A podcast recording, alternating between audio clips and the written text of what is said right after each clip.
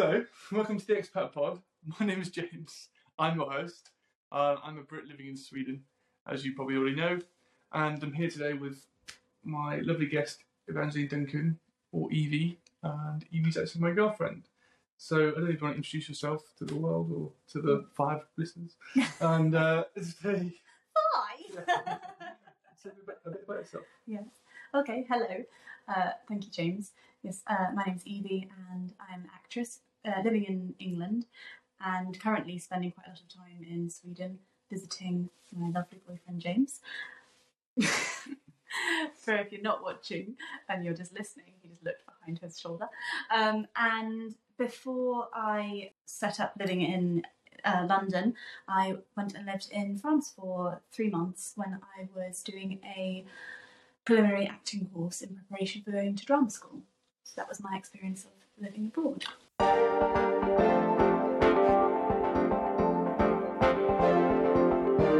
Welcome to section one of the podcast, all about getting there. So this is where we kind of ask the guest a bit about how they manage to, to live abroad or experience life in the country.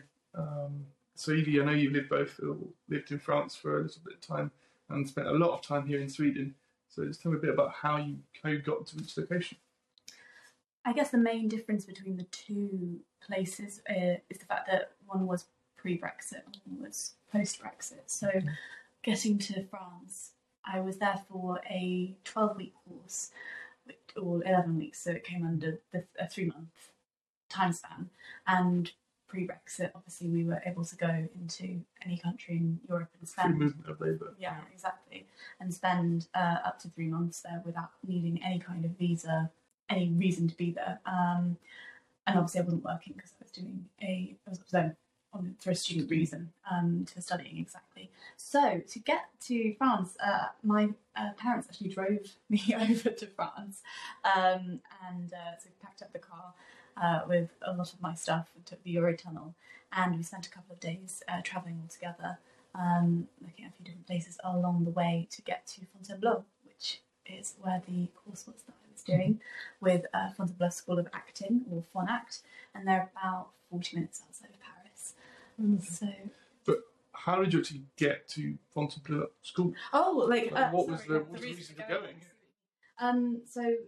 The reason I went to the school was because I spent summer after graduating from university in uh, twenty fifteen.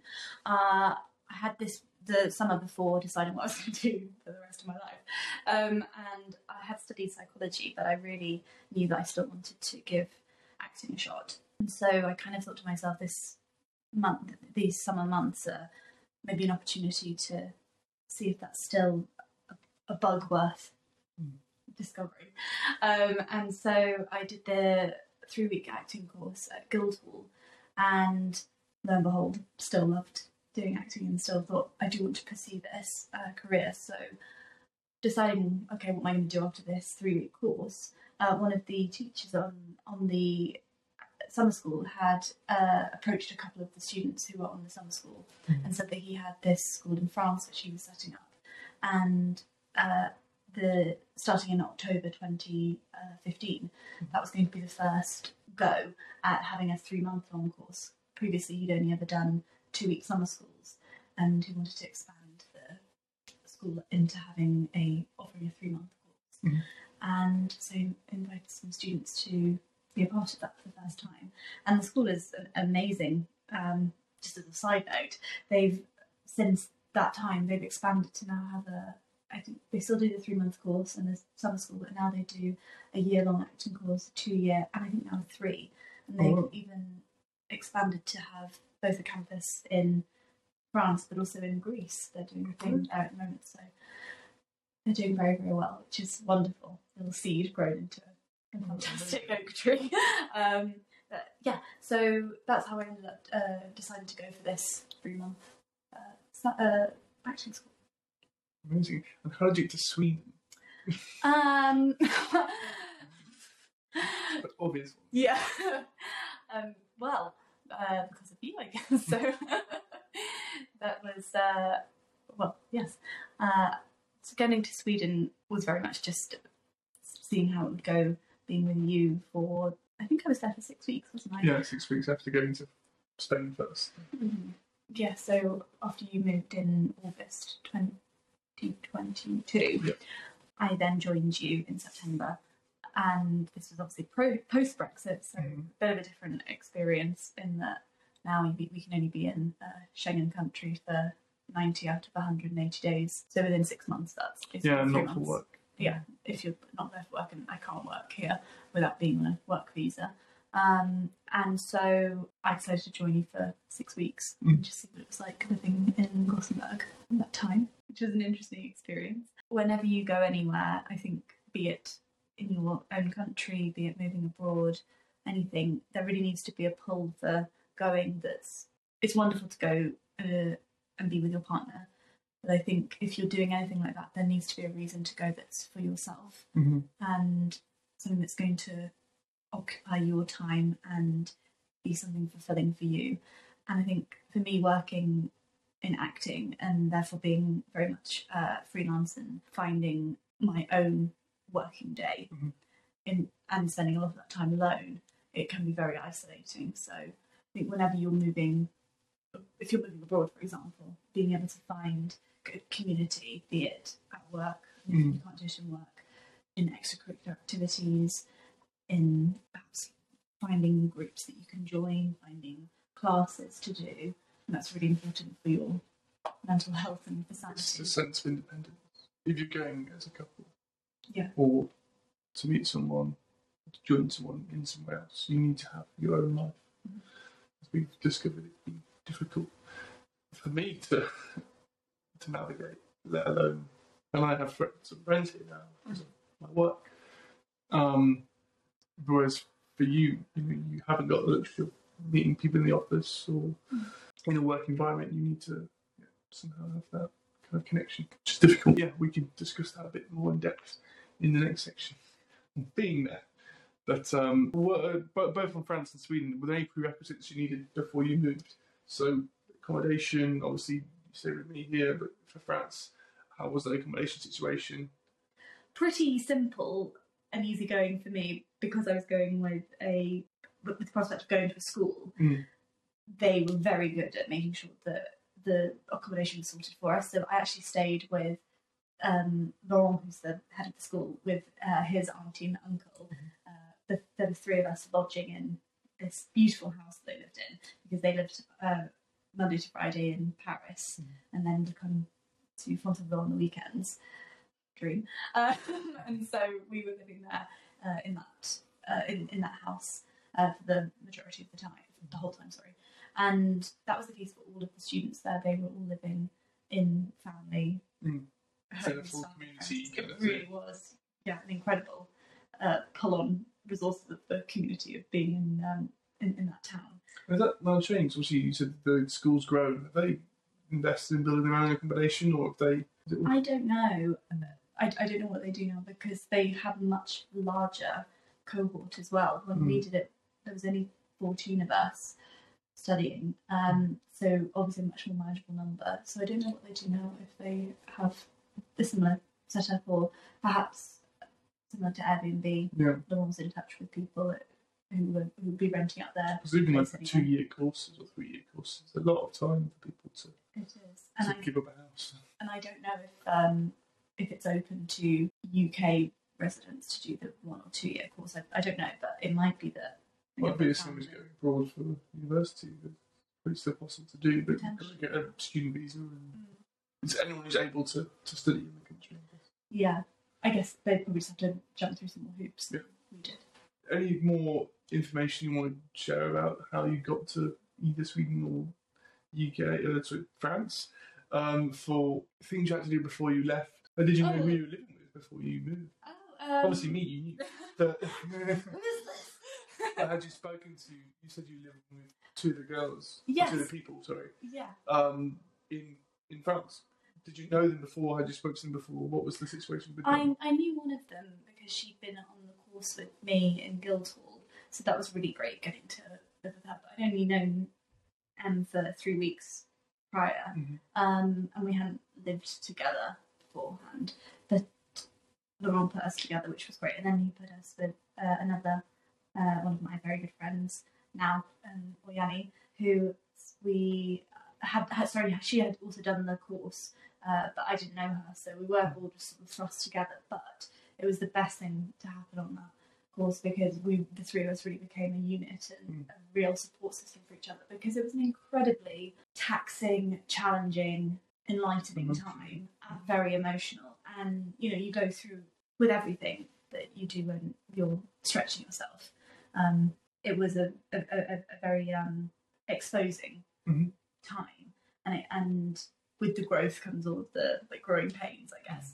So having two of my very good friends there to sort of support her through it. And actually the, the group, as I was saying, only fourteen of us, was actually a really, really special group because it was such a, a small, tight-knit um, unit. Mm-hmm. We support each other through the experience. Because it wasn't just doing drama school, which, you know, I think it's about drama schools, it can be quite um, quite a, an exposing time. It was also everyone was living abroad, mm-hmm. apart from some of the people were French, but they were still had moved mm-hmm. into that situation.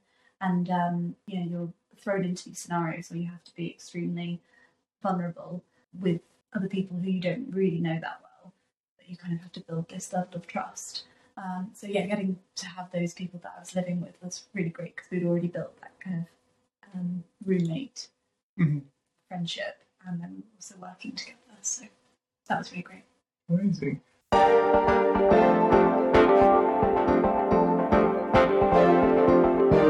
Welcome to section two of the podcast, what being that. Now, you've already given a bit of information about uh, obviously your social life in France and, and your friends and things, and um, I guess this is a section that kind of covers a lot of that, a lot of just your first impressions of each location and basically just day-to-day life.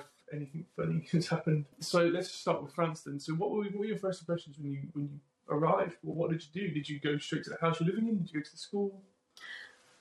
Straight to the house to unpack everything mm. uh, and, yeah, check in, I guess.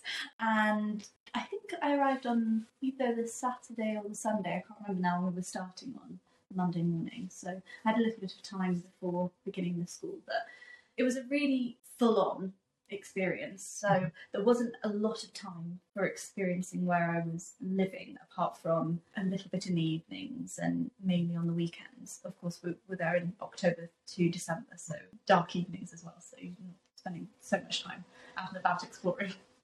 But we were in this very beautiful location. Fontainebleau has this amazing chateau, and um, it's where Marianne Fanette would go to sort of summer to her country lodge. A lot of the time was obviously spent in school.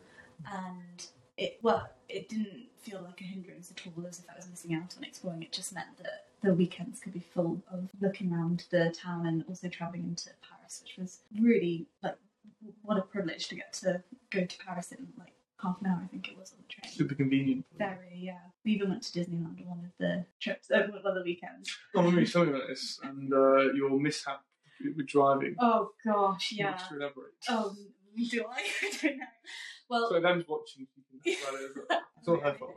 No, it wasn't her fault. So basically, the three of us rented a car to for, for the weekend so that we could go to Disneyland Paris, and we drove dro- drove there. I think it was on a Sunday. Drove there in the morning. All absolutely wonderful. It was a Christmas special period of time, so you know the float uh, parade was even better than a regular Disney experience. And at the end of the day, we'd watch the fireworks. Had a wonderful day. We set off, and this was to get back to the house. And this was pre having Google Maps just readily available mm. on your phone, or maybe it wasn't. Maybe it was just that the internet wasn't working. Can't can't quite remember. But basically, we took the wrong turn, mm. and we ended up on completely the wrong highway. And we were heading towards a toll, and we thought we didn't go through a toll on the way here. we we're going wrong. But of course, you get to the toll. Do said you can't exactly turn around, so we had to go through and pay this mm. toll, and then we were just starting to panic, thinking, "What the hell are we going to do?" And uh, on the side of the road, I see these policemen. That I just said to Em, "Stop! Just, just, just let stop!" And we're going to have to plead ignorance and be like, "We need help right now." So I rolled down the window, and granted, at this point, I'm, my friend, she's pretty okay, but I was in such a panic that I was like, we're just going straight in with the ignorant Brit. And I was just like, do you speak English? And like, yes. I was like, we're, we're lost. We're trying to get to Fontainebleau. Can you help us? And he was very, very sweet. He was like, yes, that's fine. Um, you're going the wrong way. He was like, granted, I've got that, thanks. And he told us what to do. But what that meant was that they had to shut the entire route, stop all the traffic so that we could turn around and go back through the toll to, to get onto the other side. So it cost us, you know, like twelve euros and our dignity, but we got home at the end a lot later than scheduled. But, you know, there's the tale to tell. So, yeah, so a lot, lots of fun at the weekends, basically, and a lot of exploring of the, the town, which is beautiful. Mm. We went to a lovely village which is next door called Bathamullot, um, which was a really real treat village. It's sort of stepping back in time to sixteenth century, you feel like. It was, yeah, gorgeous. So that took up a lot, a lot of my time being there, but also getting to really be immersed in the culture of it as at the same time. Mm. It's because we had, we did have French people on the course. It was an international course. It was all in English.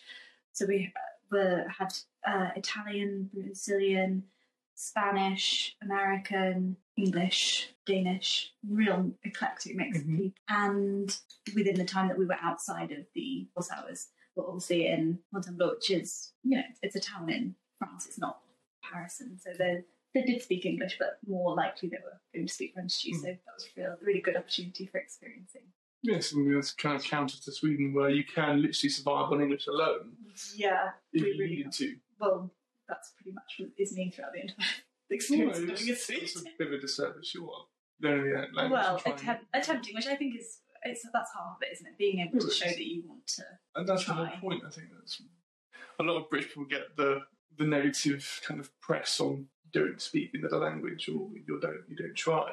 Granted, Swedish is not the most widely spoken language, so it's not everyone you learn in school, like mm-hmm. French, Spanish, German. But I think there's a lot of us who still try and learn it, and when everyone speaks English to you, even if you're not Swedish, if you're another first language speaker, be it Spanish or French, quite often those people who are, who I know anyway, who travel, do know English. So they'll speak to you in English as well as rather than Swedish, because their English is better than their Swedish, and I speak English. So speaking to most people, it's really hard to converse at all in Swedish until you get to the point where the other day you and I went for dinner.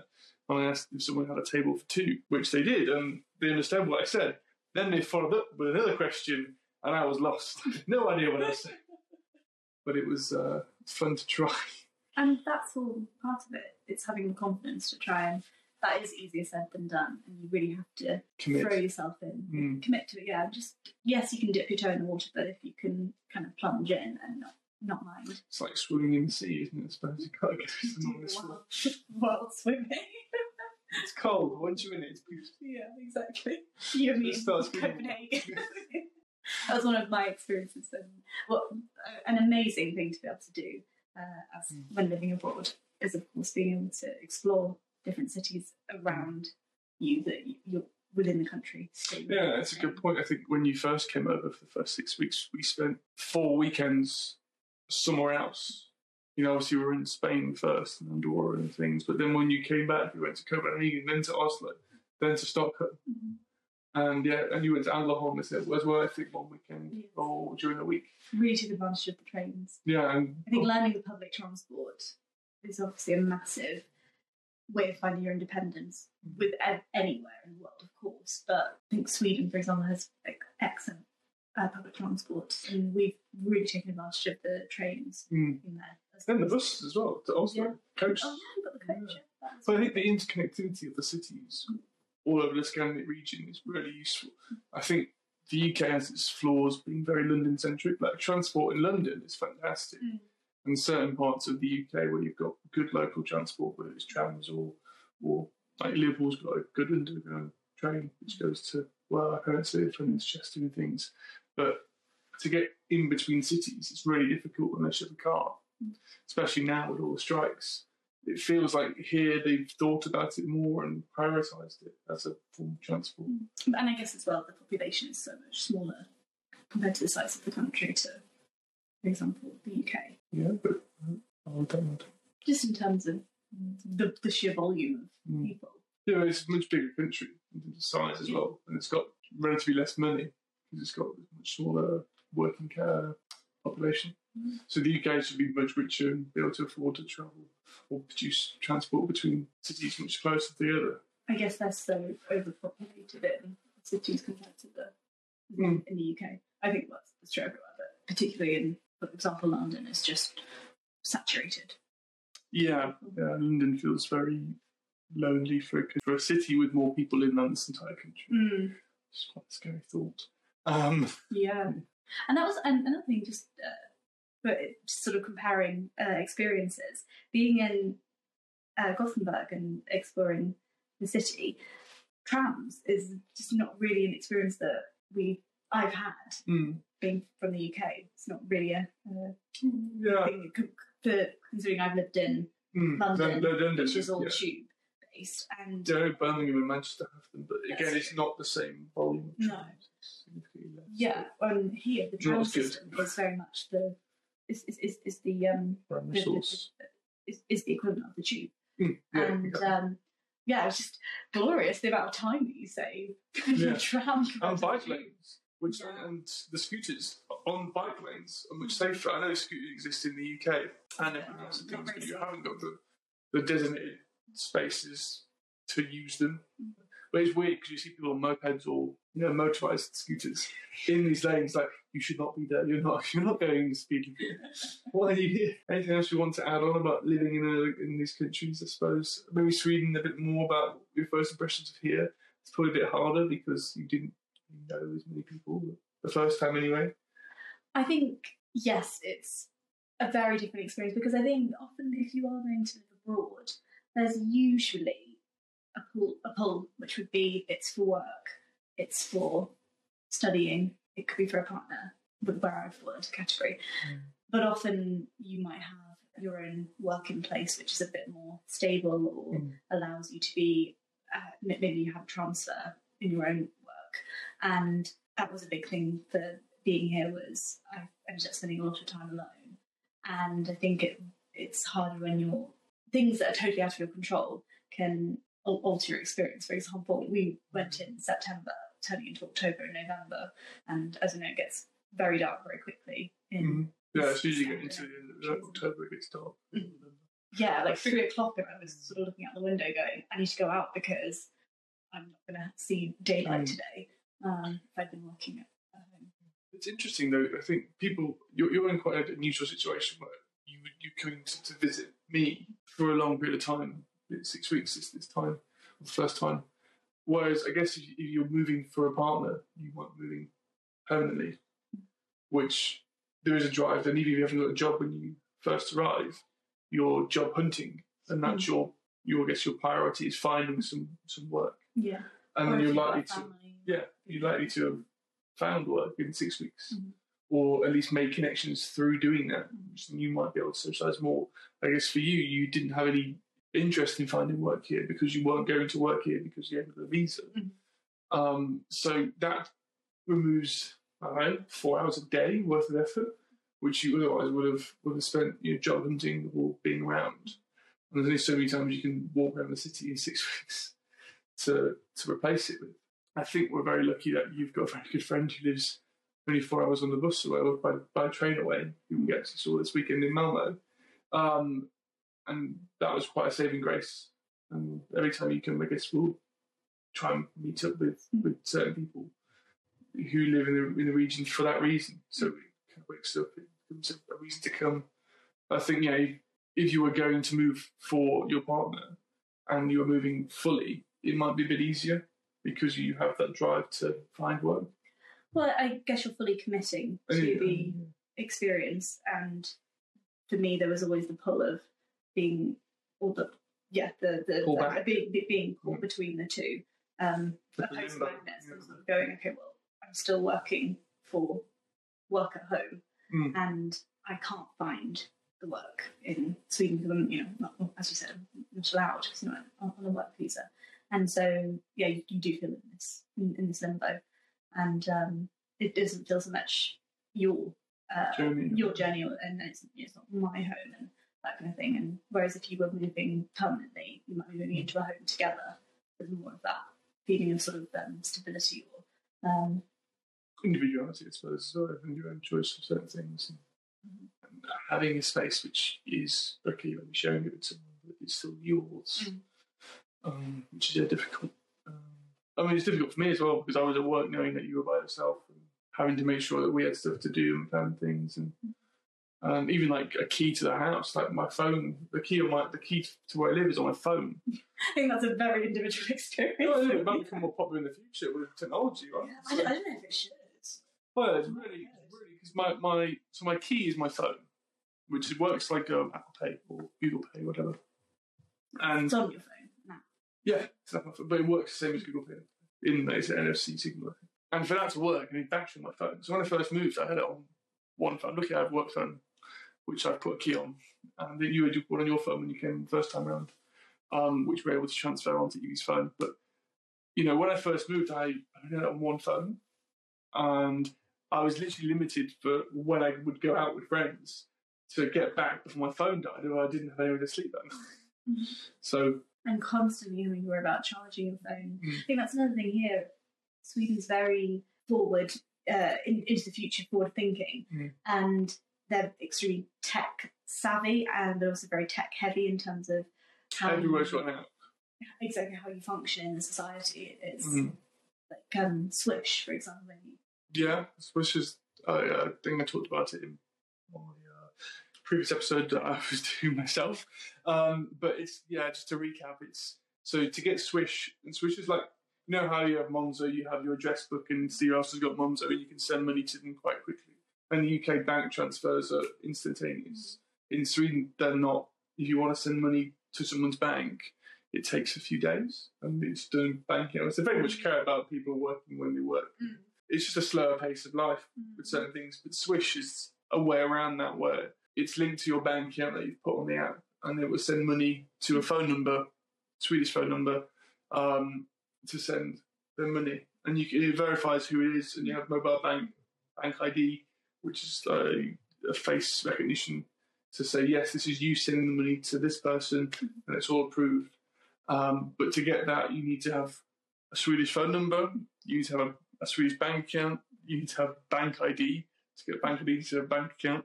To get a bank account, you need to have a personal number. To get a personal number, you need to have a visa.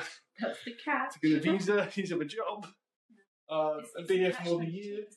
Yeah, it's so, so difficult to get out of there. But once you're in, it's great. But it just takes a long time to get in. Mm. But it works, you know. As an integrated system, it's very efficient, but getting into the system is a bit of a nightmare. Mm. Um, yeah. But yeah. So yeah, I'd say it's, it's very tech heavy. Um, so you can you do feel as if you have to have every app that they have, but even for travel with them, what's it called? Bastrophic? Oh, Bastrophic, yeah, yeah, for the bus and the tram. You can get a card. I don't know what you, where you can buy it, but I know people have it. Bus card. Mm. Maybe buy it. There must be like the bus central station might sell it or something. Where people have prepaid cards and things, and you have them on like MetroCard in New York. Mm. But the app is much easier, I think. And then you can link that to your own account. But to get that, you need bank I D yeah. or a personal number, which is a bit again, annoying. Um, but you can pay for that just with a credit card or bank card, but you can't sign in and have an account. Um, Yeah, it's more, more headache. Minefield. It's definitely a minefield. But I think we've kind of exhausted section two of being here now.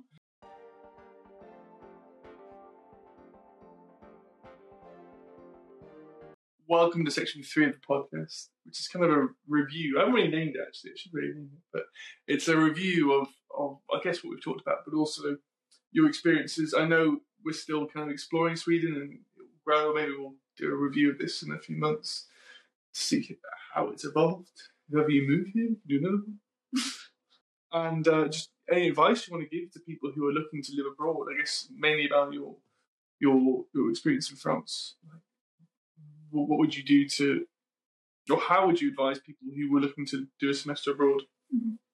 You know, what, what what tips would you give? I think from my experience, which granted hasn't been uh, living abroad for a, a longer period than the three months. Mm. I think doing something, if you can do it, do it in education, is such such a privilege and such a fantastic way of experiencing another culture and country. And, you know, if, if you went to university, for example, you can do uh, summers abroad, you can do years abroad, do Erasmus, do a, a swap with another, um, another university that's, um, that's the, you know, the affiliate university, for example. But that's not what I did. Mine was a very separate mm. um, thing. And it just meant that I really got to have that experience of uh, an, an, another culture, another opportunity, but without having a massive commitment, because it was only for those three months. Mm. And it was with the uh, idea of being progressing my career, because it uh, ultimately doing that course enabled me to then audition for drama school and get in mm. to then carry on in my career as an actress. Because if I hadn't done that, I don't know if I would have had the skills to get in the first time round, because of what because they were teaching us what to what the, the panels are looking for when they're auditioning mm. you. And it just meant that you were given the yeah, well, you were given the tools mm. to know how to best present yourself and, and feel the least nervous going in, so that you can do your best work. Because we are, I think, we're so so much of our our true selves and true ability is clouded by nerves, mm-hmm. and having the ability to control those nerves by first being able to acknowledge them, and then having the tools in your toolkit to tackle those and overcome your nerves and turn them from nerves into, okay, this is just an excitement, this is just my... Well, exactly, it's the same response, right, in the body. Yeah. Nervousness and excitement. So yeah. your body... You can trick your body.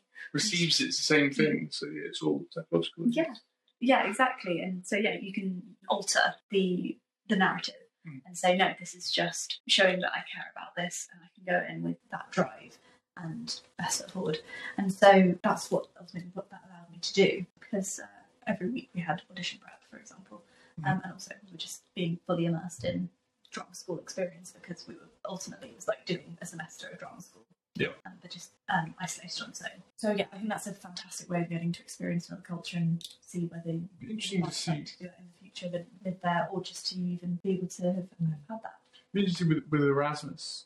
Now, as you mentioned, since, since Brexit, how it's going to work mm. if it's available. I've not looked into it. It's not an education anymore, but it'd be a shame if it's no longer available mm. or easily available for a lot of students, because, as you said, a lot of, well, a lot of my friends have done it as well, uh, who actually be on this podcast.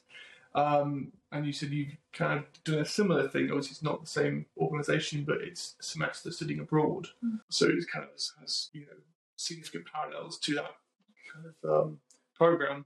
How hard it will be for students of British universities who were not European to go and study abroad in, in Europe because of because of uh, yeah. the decision we made in twenty sixteen. No, yeah, it's I, I, I don't know, because even going back to the three-week summer school that I did, the mm. the span of countries that and nationalities that were taking the course, it, it was massive. That people from all over the world came to do these three weeks, and what an incredible opportunity that we were all having, getting to uh, live in live in London for three weeks, for example, if you were from Brazil or the States or wherever. Mm. And um, because they might not be affected too much because they're not European, but no. still. But, yeah, sorry. Mm. Um, so, I, but I, I wonder if it will, if it means that it's not so easy, or if it will deter. Or maybe they'll go somewhere else to a school in, in France rather than in the U K, because it's. But a lot of those, a, a, a lot of the people who were up on the course with me, who were from, from elsewhere, who were studying those three weeks, that have went on to then either go to drama school in the U K mm. or just even kind of live in the U K. So it's quite interesting that maybe they came to those three weeks and and right. loved it enough to want to come and spend some more, more of their time there, mm. like a considerable amount more time in you know, a year. And help pop up the drama school industry of yeah. the U K and, and showcase the amazing talent pool we have here. Uh, I guess, I don't know how actually you might have done a lot more, but since since the decision to leave the European Union, has to have drama school in the U K kind of dropped in standard, or have they remained the same, or is there much information around it? Because I guess if you've not got the same pool of talent coming in, mm. Well, statistic at the moment, because of uh, COVID, a lot of drama schools have actually had to close because mm. they haven't been able to stay open. And it's, I think, there's it's a subject which is hard to do online, and you need exactly. that intimacy. Well, it's, it's devastating to think that I think there's been about three or four drama schools that have had to close in these mm. past two years, which is quite a, a big statistic yeah. in the yeah, industry. I guess we're still experiencing the hangover of, yeah. of, of both those, mm. those kind of compound issues mm. for. the U K especially. And then I could... We digress. It's pretty interesting to people. But going back to some advice then, obviously you've moved or spent significant time in a foreign country for your partner, me. Um, oh. What, what advice would you give to someone who's doing a similar thing? Because obviously it's not, we, we we know it's not easy. We acknowledge there's difficulties and there's going to be, you know, uh, sensitive subjects between the both of you. And you and I are quite, I think, we're quite mature, I guess, and open. So yeah. We can talk about a lot of different things and not afraid to express when one of us is upset with something or struggling. But what advice may you give to, to a couple, be it the either partner uh, travelling for, for someone else? I think if you can research where you're going and be as prepared in terms of knowing the the layout of the area, the what do you like to do? Do you like to do dance classes? Do you want to learn the language? Do you want do you, do you like art? Do you like sport? Mm. Find out what you can do that's in your life already that makes you feel uh, have have that sense of fun, that sense of release, that exercise, the that learning, whatever it is you love to do, and how can you bring those elements of your life that are going to ultimately bring joy and help with your mental health, how can you bring that into the place that you're going to be mm. moving to? If you can research restaurants, coffee places, the, where the library is, where the museums banks are, are, where museums are, uh, what you're, where you're living. Walking tours. Yeah, useful. Anything like that. To just to, I think, you know, knowledge is powerful, as we know, and being prepared is the thing that's going to, I think, make you feel, I always thought, make, make, made you feel more in control of going mm. into it. I think as well, knowing that even with all of that, it's not, nothing can prepare you for the experience of being in a totally different country. And being alone for a lot of days as well. Yeah, yeah. Structure, I think, is the big takeaway. Is, yeah, for you, well. having focused on, on some work projects was, was helpful. Definitely. Whenever I get, yeah, my with my work, it's very... Um, ebb and flow with, you know, feast and famine in terms of the workload that you can mm. have at any given time. And uh, within the time that I was here, I had some weeks where I was really having to self-motivate the work to keep pushing forward, whether it be looking for different people to be writing to, whether it was auditioning, applying for certain things. And then I had other weeks when I had multiple self-tapes and auditions that I had to do, prepping for Um, which is filled filming. Up yeah which and like, your evenings sometimes yeah and ironically yeah, every single time we decided to go away for the weekend I then would get including this weekend yeah yeah there's, there's a thing about um, I don't know, everyone else has got a uh, uh, significant other in, in the creative industry. You'll always find out that every time you book to go away somewhere they'll get an audition or a project or something, so be constantly have a tripod with you at all times. Yeah. Have some some blank canvas literally to film against, and be prepared for holding cameras and, and giving feedback. And yeah, that's what my uh, I guess actors, significant others, supporters group. I should start doing that online or something. You know, tips for tips for significant others of creatives or something. How to survive? Because yeah, it's not like uh standard vocation, it's completely different. And yeah, the, the work day is just a very different. Well, yeah, my work day is sometimes long from, from testing, but mm. it's still yeah, significantly different to the stress of what you have to do. But I guess one one thing which um you, you could see coming here is when we're working away and, and not here is like a writing retreat. If you are here for a length of time, because you know a lot of people do tend to go to remote locations or places of significant beauty, which you know, we are more than. Um, you know, uh, surrounded by on the coast of Sweden. It's beautiful mm-hmm. to do a writing retreat or yeah. some kind of soul searching. Yeah, change, again, again, changing your mindset, isn't it? To, okay, what's this, what can I use the best time with? And I think um, that's definitely something going forward. I know the first time, uh, I think it was very much just even finding my feet. Well, I think it was so too long overwhelming. Yeah, probably. Because just in terms of not having... not having, as I was saying, those things in place to create the structure. Um, and I think I, being from experience of having, saying about research, I did, don't think I did enough research into things I could do for myself that would mm. be to fill, fill my own time yeah. um, in the evenings, for example, because you had your own um, things in the evenings, like sports that you were doing. Yeah. And um, because I was there for a limited time, it felt like a lot of the stuff that I'd found I couldn't sign on to the period of time I needed. Commitment for significant weeks and stuff. Exactly. Yeah. But that's not to say it's not out there. It's just being a little bit more, even more savvy with your research. Mm. Um, yeah, research, structure, and um, I think being very gentle with yourself as well, and knowing that it's okay to have fe- feeling very uh, like you have the rug stuck underneath you and feeling at, at odds. It's it's very natural because you are in a totally different scenario, place, and all of your things that, that make you feel in a comfort zone are not there because you were yeah. literally out on would out of your comfort zone in terms of your what world is not the same. Mm, completely. As it is. Which can be quite sobering or quite nice to change, but the longer you do that, the harder it can be, or you, you miss things naturally. Mm-hmm. All right, well, that's very interesting. Thank you. Thank you for that, and thank you for the advice to people and support. You're welcome. One more thing that I'd love to do, with you especially as well, but here is Parkrun. Oh, yeah, that's true. Yeah, that's really cool. Yeah.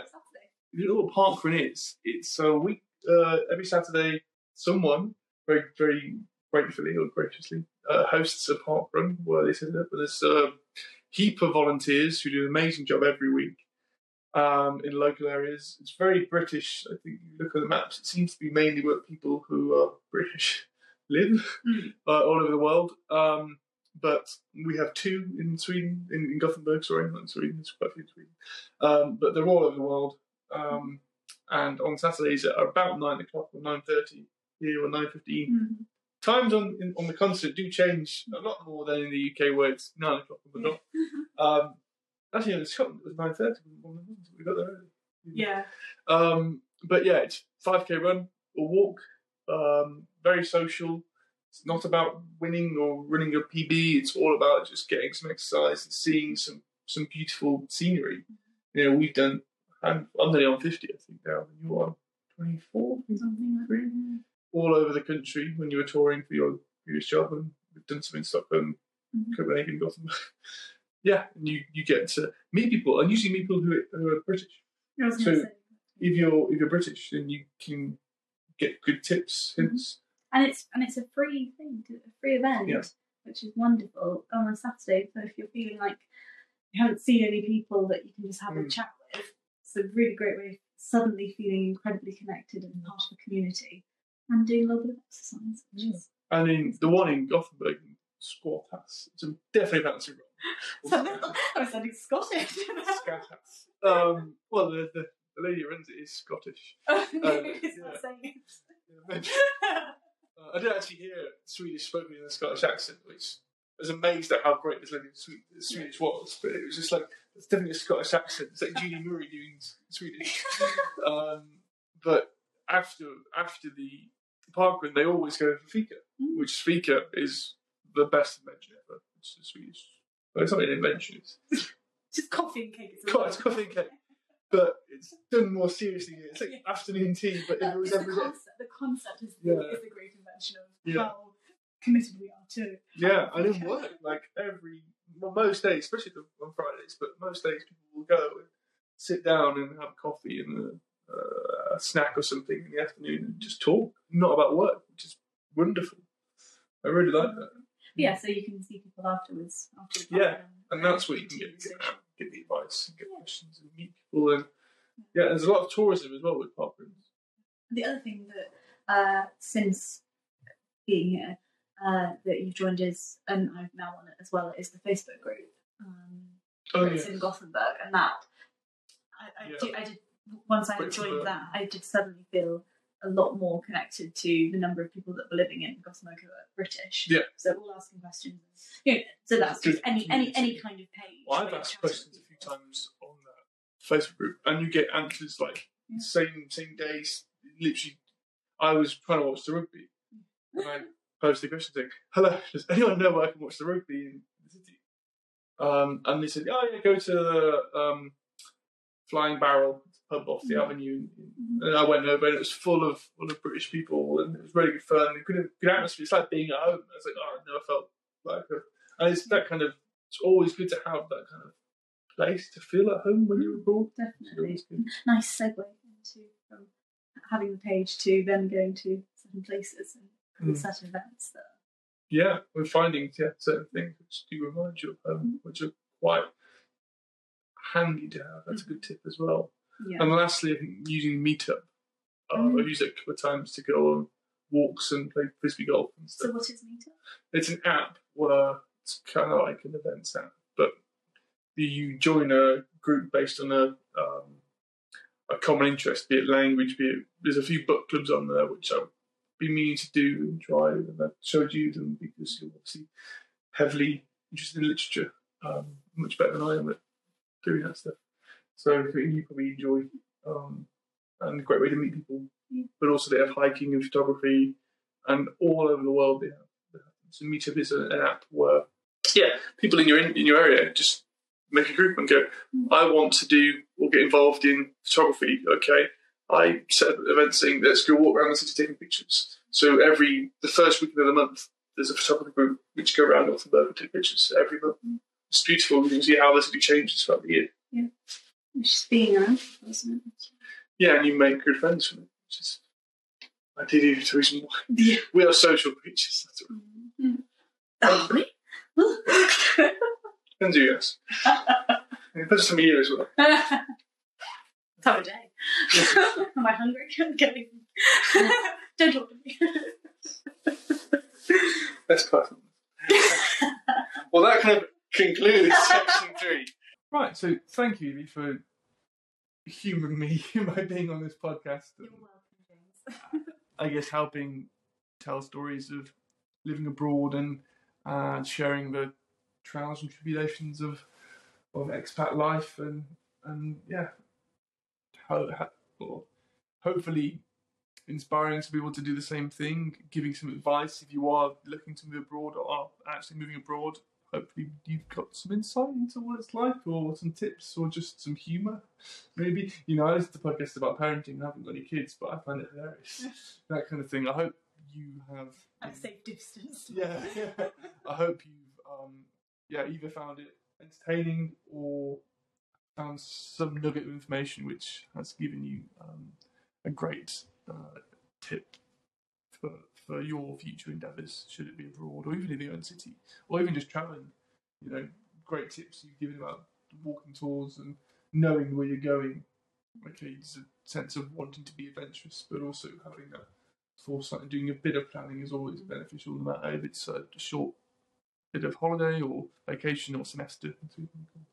Um, or if, if you're moving um, semi-permanently or permanently to another place. Yeah, it's been great having you. Uh, just expand that and and really uh, unlock nuggets I have in my head as well through this conversation, which I really appreciate. So thank you.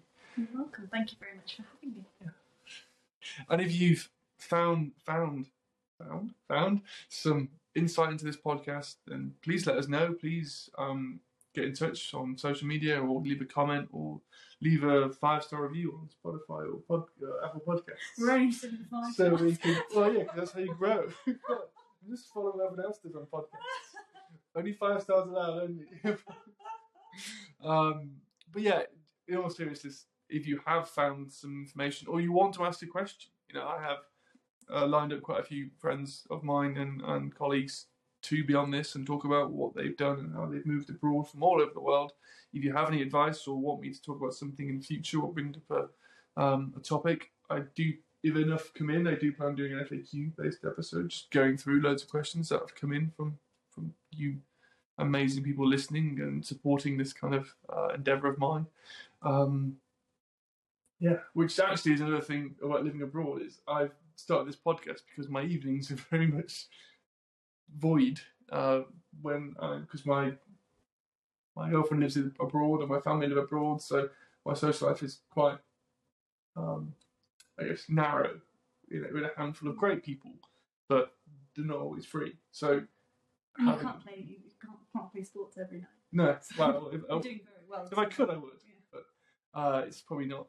Uh, I would end up not eating this. um, So yeah, having a passion project like this is, has been something which has been great for me. Um, so yeah, if you have found something useful in this, please let me know. Please get in touch. I am on all social media um, for this account. which I'll own the show notes, and I hope to see you next time.